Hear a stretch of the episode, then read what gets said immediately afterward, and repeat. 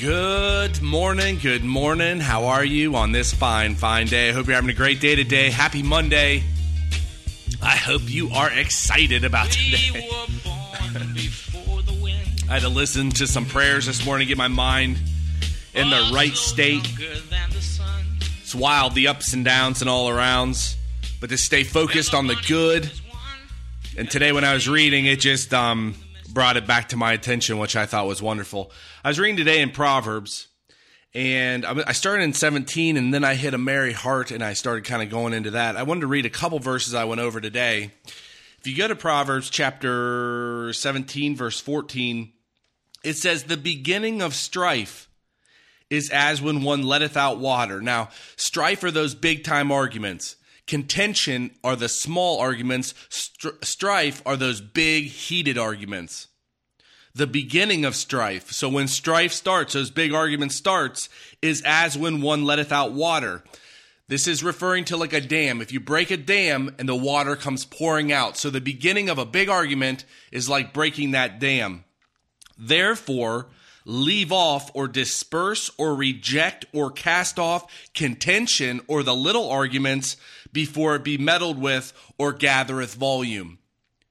If you're married, if you or if you have somebody that you kind of get into those heated fights with, like my brother's a good example, leave off the small arguments, the worthless arguments, and you won't gather volume to have the big arguments, the angry arguments. This is how you stop through the word. This is how you stop the big fights.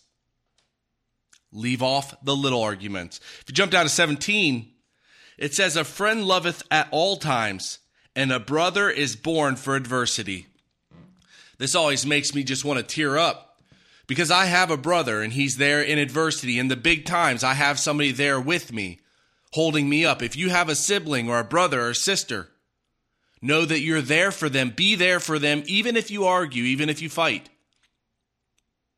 They're born for the adver- they're born for times of adversity. And I also love the fact that a friend loveth at all times. This is contrary to what you hear from the world. You got to love your brethren. And, and you know what's awesome about this too, or your uh, friends? You also have to love your brethren. Your brother, you have a brother in Christ as well. Those brothers in Christ, those people are there for, for adversity as well. Lean on people, and it's okay.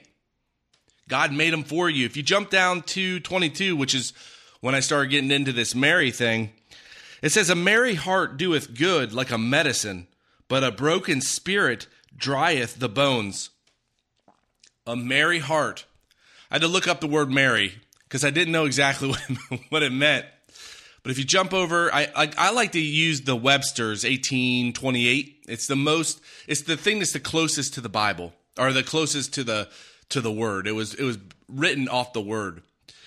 Merry is being gay or noisy, jovial, exhilarated to laughter. How many how many times are you really laughing? And I actually think being merry is a choice. And I, I need to go through this and read more about this.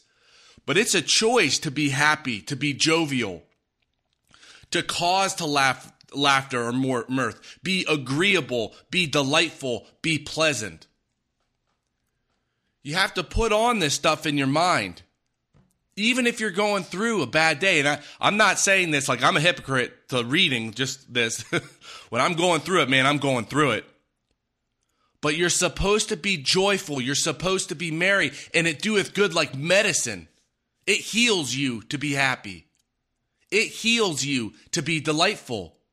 Are you delightful? Are you happy? Are you joy, joyful? Are you jovial? Are do you, do people want to be around you? Do you want to be around yourself? Think about the thoughts you're putting in.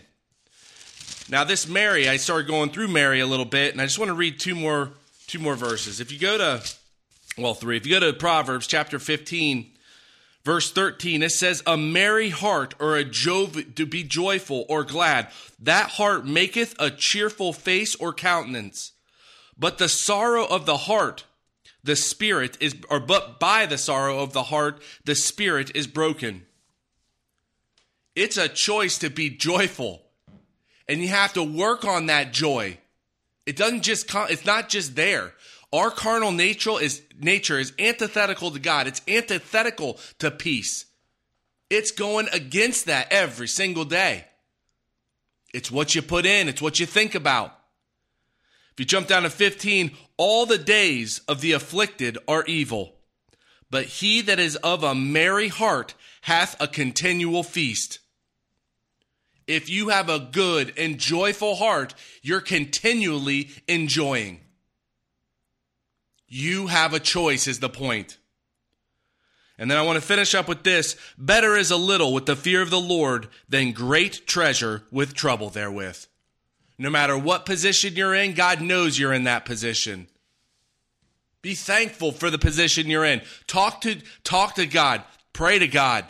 Pray big prayers to God. Thank God with thanksgiving in the name of Jesus Christ, knowing what He's doing for you, what He's done for you, what's happening today, tomorrow, next week, what He last week. God is so good. He's going to build you up. Have a phenomenal day today. Have a merry heart. Be jovial. Enjoy every single minute of every day. Thank God. Lift it all up in the name of Jesus Christ and have a great day today. God bless you today, and I'll talk to you tomorrow. As we sail into the mystic.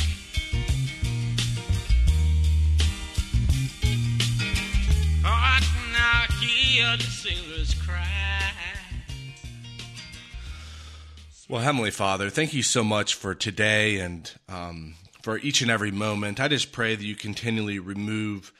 Um, I don't know if it's the weekend. I don't know if it's what I'm watching. I'm not really sure what it is, but I just ask you to clear out this the dross and just fill me full of your love and the energy and just the peace and just for the Thanksgivings. I am so thankful for the Word. I'm so thankful for the Spirit that's in me that leads me through the Word the spirit that you give each and every one of your believers to do the same. I thank you so much for the moments of today. I pray for my brother and my sister, the little one coming, that you just take care of her and um, and my sister in law.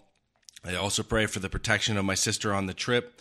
And I'm just very, very grateful for the family you've put in my life. And I ask you for a great day today. And I lift it all up in the name of my Lord and Savior, Christ Jesus.